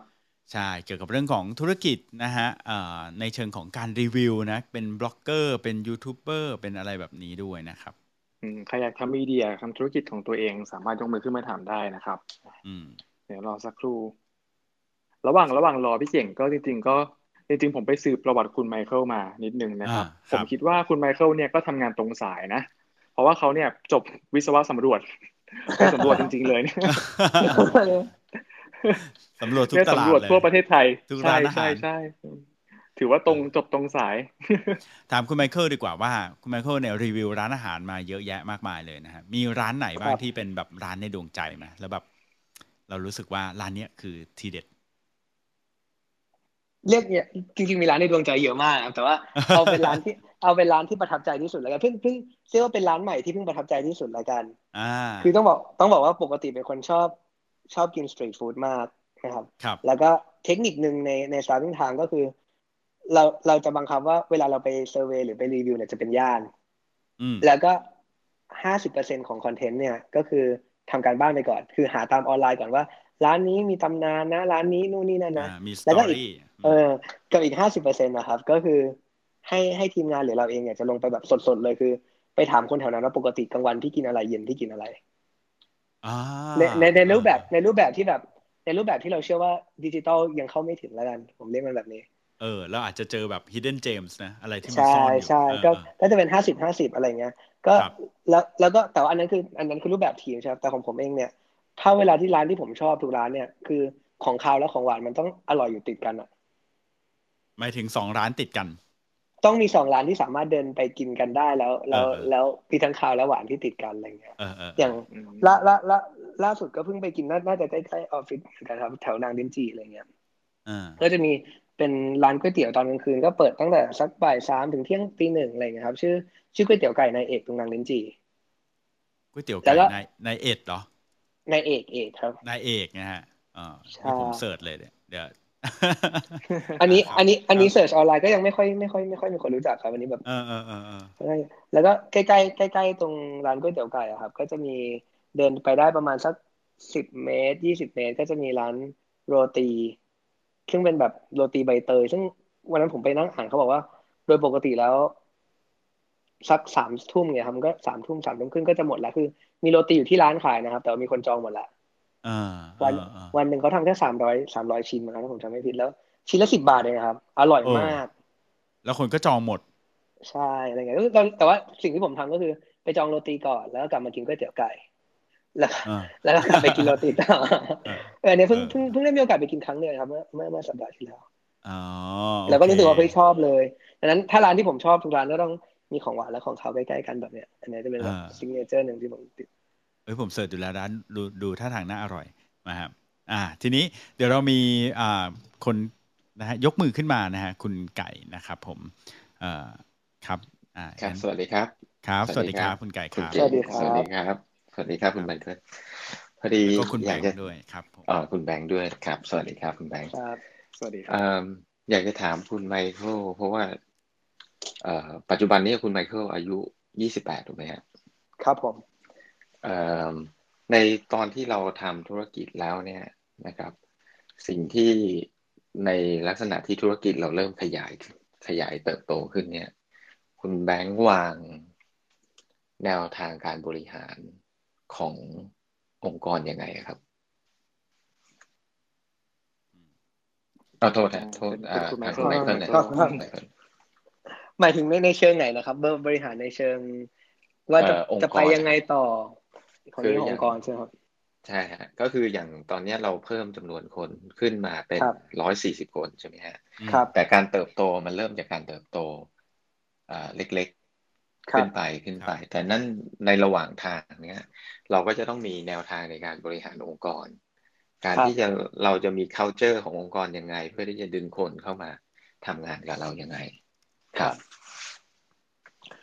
จริงสิ่งสิ่งสิ่งหนึ่งที่ที่ที่เกิดขึ้นจริง ๆ กับกับตัว move เองอะครับ คือ culture เปลี่ยนทุกครั้งที่มีการเติบโตสัก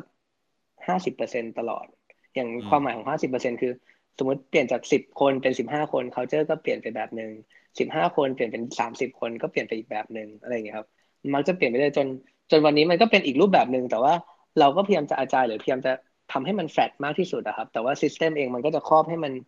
ให้มันให้มันไม่แฟลตอยู่เสมอ อันนี้นี่คือสิ่งที่เกิดขึ้นจริง ๆ นะครับ แต่ว่า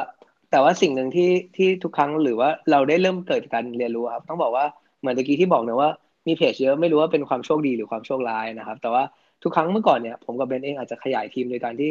เหมือนเป็นซูเปอร์แมนหรือซูเปอร์ฮีโร่ในในสักสามสิบคนแรกอืมครับสามสามสิบคนแรกเนี่ยเราจะเป็นซูเปอร์ฮีโร่เลยคือ ดูแลได้หมด มีอะไรก็จัดการได้หมด ไม่มี middle management เลยมีแต่คนทำงานอืมครับ แล้วก็พอพอสักสามสิบไปห้าสิบเนี่ยเราก็เริ่มเริ่มเอาไว้เห็นแล้วว่าเฮ้ยเราเรายังไหวอยู่นะครับ เรายังเป็นซูเปอร์ฮีโร่อยู่สองคนแต่เราเราเห็นแล้วแหละว่าวันที่ห้าสิบเนี่ยเราเราเราไปเราไปร้อยไม่ได้แหละถ้าถ้าถ้าเราไม่มี ถ้าเราไม่มี successor เราไม่มีเพื่อนคู่ใจที่เข้ามาเพิ่มเติมขึ้น อืมครับโอเค ก็คือเราก็มีมีคนเข้ามาช่วยใช่ในด้านการบริหารเรามากขึ้นถูกใช่ไหมฮะแล้วถ้าเลือกได้วันนี้ใหม่อะครับ อยากจะ อยากจะชวนคนหรืออยากจะอยากจะหาคนนะครับ ตั้งแต่วันอืมแรก ๆ เลย เพราะว่าเพราะว่าเหมือนที่บอกว่าวันที่ห้าสิบคนนะครับ วันนี้ผมเปิดบริษัทมาห้าปีเนาะวันที่ห้าสิบคนก็คือประมาณสักสองปีประมาณเนี้ยมีคนประมาณห้าสิบคน สิ่งสิ่งที่เกิดขึ้นก็คือว่ากว่าเขากว่าคนที่เราชวนตอนที่ครบห้าสิบอะครับ กว่าเขาจะเข้าใจกว่าเขาจะอินกับ culture เรากว่าเขาจะรู้เรื่องกว่าเขาจะเรามันจะมาเติบโตด้วยกันเนี่ยเขาก็ต้องใช้เวลาอีกหลายหลายเดือนถึงหลายปีเหมือนกันที่ที่ต้องอืมค่อย ๆ สร้างร่วมไป ครับ เพราะผมดังนั้นเห็นอย่างอย่างครับ เอ่ออย่างสตาร์ทอัพหรือคนที่เริ่มมาทำหรือ SME ที่เริ่มมาทำธุรกิจตัวเองเนี่ยเอ่อสำหรับอาจจะเป็นคนที่ล่าฝันนะคือครับมี passion ในการอยากทำแต่ครับ ถึงเวลาพอเนื่องจากประสบการณ์ในการทำงานตรงนั้นน้อย ฉะนั้นมันก็จะมีผลในเรื่องของการบริหารองค์กร เรื่องของการดูแลเรื่อง budgeting ดูแลเรื่องเอ่อเอ่อ cash flow สุดท้ายเนี่ยเอ่อก็จะเห็นว่าส่วนใหญ่แล้วเนี่ย เนื่องจากเขาไม่มีความรู้ทางด้านนี้ เด็กรุ่นใหม่ๆที่ขึ้นมาปุ๊บเขาก็จะ fail ในจุดพวกนั้นไป คือสุดท้ายกลายเป็นว่าองค์กรเนี่ย ไม่ได้ทำกำไร ครับ แต่กำลังเพิ่มเฮดเขาขึ้นไปเรื่อยๆ มันก็เป็นการขาดขาดทุนสะสมขึ้นไปเรื่อยๆทำให้องค์กรมันไม่ต่อเนื่อง ครับ ผมก็เลยแบบ เอ๊ะ พอมาเห็นเด็กรุ่นใหม่สมัยนี้เนี่ย อย่างอย่างของคุณไมเคิลเนี่ย การเจริญเติบโตขึ้นแบบนั้นเนี่ย แล้วเราทำยังไงเพื่อให้มันค่อยๆโตตรงนั้นเนี่ย โดยที่ไม่มีผลกระทบฮะผมคิดว่าอันถ้าถ้ากลับมาตอบคำถามถ้าถามผมผมคิดว่า business model เลยครับ คือครับคือคือจริง ๆ ต้องบอกว่าผมเองหรือคุณเบนเองก็ไม่ได้ไม่ได้เก่งเรื่อง finance หรือว่า หรือว่าการบริหาร cash flow เราเพิ่งมาศึกษาเรื่องราวพวกนี้ครับ สักประมาณสองสามปีหลังเองด้วยซ้ำแต่ว่าแต่ว่าสองสามปีแรกอะครับ เราเราว่าเราเราขอ business model ได้โชคดี เลยเลยทำให้เลยเลย business model บวกกับ timing ที่ถูกต้องครับ เลยทำให้เราโตแบบไม่ได้สนใจอะไรมาเหมือนเช่นเช่นเดียวกันครับ แล้ว แล้วพอขึ้นปีที่สามปีที่สี่เราเริ่มมี เราเริ่มสนใจเรื่องการสเกลแล้วมันเลยเป็นสิ่งที่เราเริ่มมาโฟกัสเรื่องพวกนี้มากขึ้นครับ อืมครับ เพราะว่าเริ่มต้นการเจริญเติบโตเราอาจจะเร็วใช่ไหมฮะรายได้มันอาจจะเยอะ มากพอที่แบบ มันจะมันจะสูญเสียไประหว่างทางได้ถูกถูกใช่ไหมฮะถูกครับครับครับ เป็นเรื่องของจังหวะ แล้วก็เรื่องของตัวโมเดลธุรกิจด้วยเนาะที่มันแบบว่าตัวพอดีเพราะว่าอย่างอย่างล่าสุดที่ผมเห็นข่าว ก็จะมีคนที่มีมีเอ่อที่เขาเป็นเป็นยูทูบเบอร์มาทำธุรกิจครับใช่ไหมฮะสุดท้ายก็ขาดทุน สิบเจ็ดล้านชานมใช่ไหมครับผมผมก็แบบประหลาดใจคือเขา success เขา success ในเขา success ในส่วนที่เป็นยูทูบเบอร์ใช่ไหมแต่ว่าพอพอในเชิงของการทำธุรกิจเนี่ย ถ้าเกิดเขาไม่มีพื้นฐานทางด้านอ่าอ่า accounting ไม่มีพื้นฐานทางด้านอ่า finance อย่างเงี้ยเอ่อมันเลยทำให้การควบคุม budgetหรืออะไรเงี้ยมันไม่ได้ตามเป้า หรือ hidden cost เนี่ยมันจะมีค่อนข้างเยอะ ถ้าสำหรับคนที่ทำธุรกิจใหม่ๆ ครับ ก็เลยแบบเกิดคำถามขึ้นมาครับ แล้วก็อยากจะเป็นอาจจะเป็นหนึ่งในข้อมูลสำหรับคนที่เขาติดตาม หรือว่าอยากจะทำธุรกิจก็อาจจะให้ศึกษาเรื่องพวกนี้ไปด้วยก็ดีครับครับ อ่า โอเคครับโอ้เยี่ยมเลยครับ ครับครับงั้นขอบคุณคุณไก่นะครับ ครับครับ ก็ต้องขอบคุณเอ่อคุณเก่ง คุณแบงค์นะครับ แล้วก็คุณไมเคิลที่มาอินสปายคนรุ่นใหม่ๆครับผมดีเลยครับ โอเคครับ ขอบคุณคุณไก่นะครับครับ สวัสดีครับสวัสดีครับ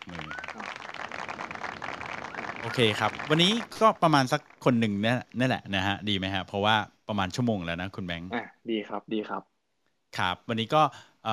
จริงๆ เดี๋ยวผมอยากจะขออีกสักคำถามสุดท้ายแล้วกันเนาะอยากให้คุณไมเคิลเนี่ยช่วยแนะนำคนที่ฟังรายการ Foundercast เพราะว่าเดี๋ยวที่เราคุยกันอยู่ตอนนี้นะฮะจะไปเป็นพอดแคสต์ด้วยนะฮะคุณไมเคิลแล้วก็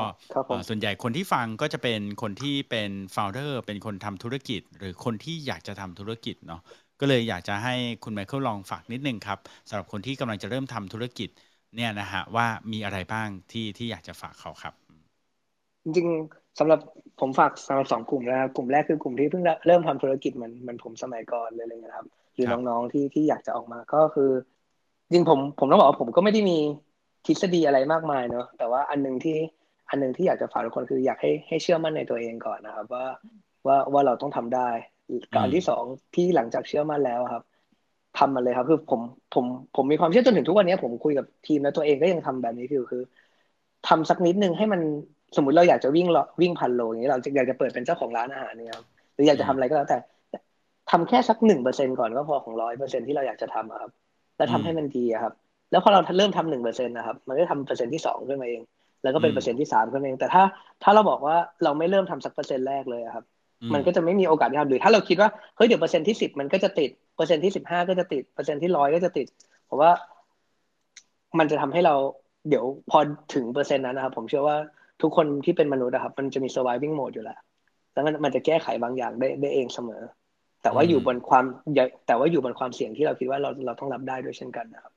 อืม อันนี้สำหรับคนทำใหม่ๆเนอะก็คือ อยากให้ฝันไปให้ถึง แล้วก็แล้วก็เริ่มทำจากจุดเล็กๆก่อนนะครับ แล้วก็มันมันจะดีค่อยๆไปครับ ใช่ ส่วนตะกี้ได้มีโอกาสฟังจาก คุณไก่นะครับที่ถามคำถามก็เลยอยากจะแนะนำเพื่อนๆแล้วทั้งตัวผมเองทุกวันเนี่ยครับก็คือว่าพอถ้าคุณเริ่มทำบางอย่างได้อาจจะหลายเปอร์เซ็นต์มากขึ้นแล้ว อันหนึ่งที่คุณอย่าอย่าลืมมันแล้วกันคือการการทำยังไงให้มันยั่งยืน หรือการทำยังไงให้มันมั่นคงการ scaling up ของมันเนี่ยต้องต้องชัดเจนมากยิ่งขึ้นด้วย เพราะว่าหลาย ๆ ครั้งคนอาจจะไม่ได้สนวันวันแรกคุณฝนโฟกัสทุกอย่างคือ หาตังยังไงให้ได้เยอะทำยังไงให้มีรายได้เยอะๆทำยังไงให้มีกำไรเยอะๆแต่แต่วันที่คุณมีจุดนั้นแล้วอะอย่าลืมว่าเราทำยังไงให้มัน อยู่ได้นาน หรือเราจะหา new S curve กับมันใหม่ยังไง เราจะไม่ยึดติดบนความสำเร็จเก่าๆของกับมันได้ยังไงนี่คือสิ่งที่ที่อยากจะแนะนำแล้วก็ฝากฝากสำหรับทุกคนครับ โอ้อันนี้ดีไหมดีมาก ๆเลยนะฮะครับก็สำหรับคนที่กำลังจะเริ่มทำธุรกิจ แล้วก็สำหรับคนที่ทำธุรกิจแล้วก็ต้องหา new S curve ขึ้นมาเนาะแล้วก็ไม่ยึดติดอยู่กับความสำเร็จเก่าๆนะครับโอเคนะฮะ อะวันนี้นะครับก็ต้องขอขอบคุณคุณไมเคิลมาก ๆ เลยนะครับ ผมที่ให้เกียรติกับรายการของเรานะครับ ครับ ขอบคุณคุณเก่งกับคุณแบงค์มากๆเช่นกันครับ ที่ให้โอกาสมาครับ ฝากคุณแบงค์ปิดรายการหน่อยครับคุณแบงค์ครับ ครับก็ต้องพี่เก่งหรือเปล่าอ๋อผมครับผมก็ได้อ่านะฮะวันนี้ Foundercast นะครับ ก็ซีซั่นสองแล้วนะครับอ่า เราไลฟ์อยู่บน Clubhouse นะครับ EP ยี่สิบ EP ยี่สิบครับพี่เก่ง EP ที่ยี่สิบนะฮะกับคุณไมเคิลเกษมเกษมศักดิ์สิริรักษ์นะครับ CEO บริษัท Move Media Group จำกัดนะครับ แล้วก็เป็นผู้ก่อตั้งเพจ Starving Time ด้วยนะครับ ก็ขอบคุณคุณไมเคิลมาก ๆ นะครับสำหรับวันนี้นะครับ แล้วก็ขอบคุณผู้ฟังทุกๆคนด้วยนะครับ ที่อยู่กับเรามาต่อเนื่อง 1 ชั่วโมงเลยนะครับผม โอเค รายการ f o r d e r Cast ของเราจะกลับมาทุกๆวันจันทร์นะครับ ในช่วง4ี่ทุ่มแบบนี้นะครับ จนถึง5้าทุ่มนะครับ และยังไงรอติดตามกันละกันนะครับผม โอเคสำหรับวันนี้ประมาณนี้นะครับวันนี้แนะนำตัวนิดนึงแล้วนะ ผมเก่งสิทธิพงศ์สิริมาเกษมนะครับ CEO บริษัท RGB 22และผู้จัดงาน Creative Talk Conference นะครับครับแล้วผมแบงค์นะครับสิทธินันท์บริสุทธิ์ศักดิ์นะครับผมเป็น co-founder ของ Magneto Labs และ Content Chief นะครับต้องลาไปก่อนนะครับ สวัสดีครับ ครับ ขอบคุณคุณไมเคิลนะครับ สวัสดีครับ ขอบคุณครับขอบคุณมากครับ สวัสดีครับ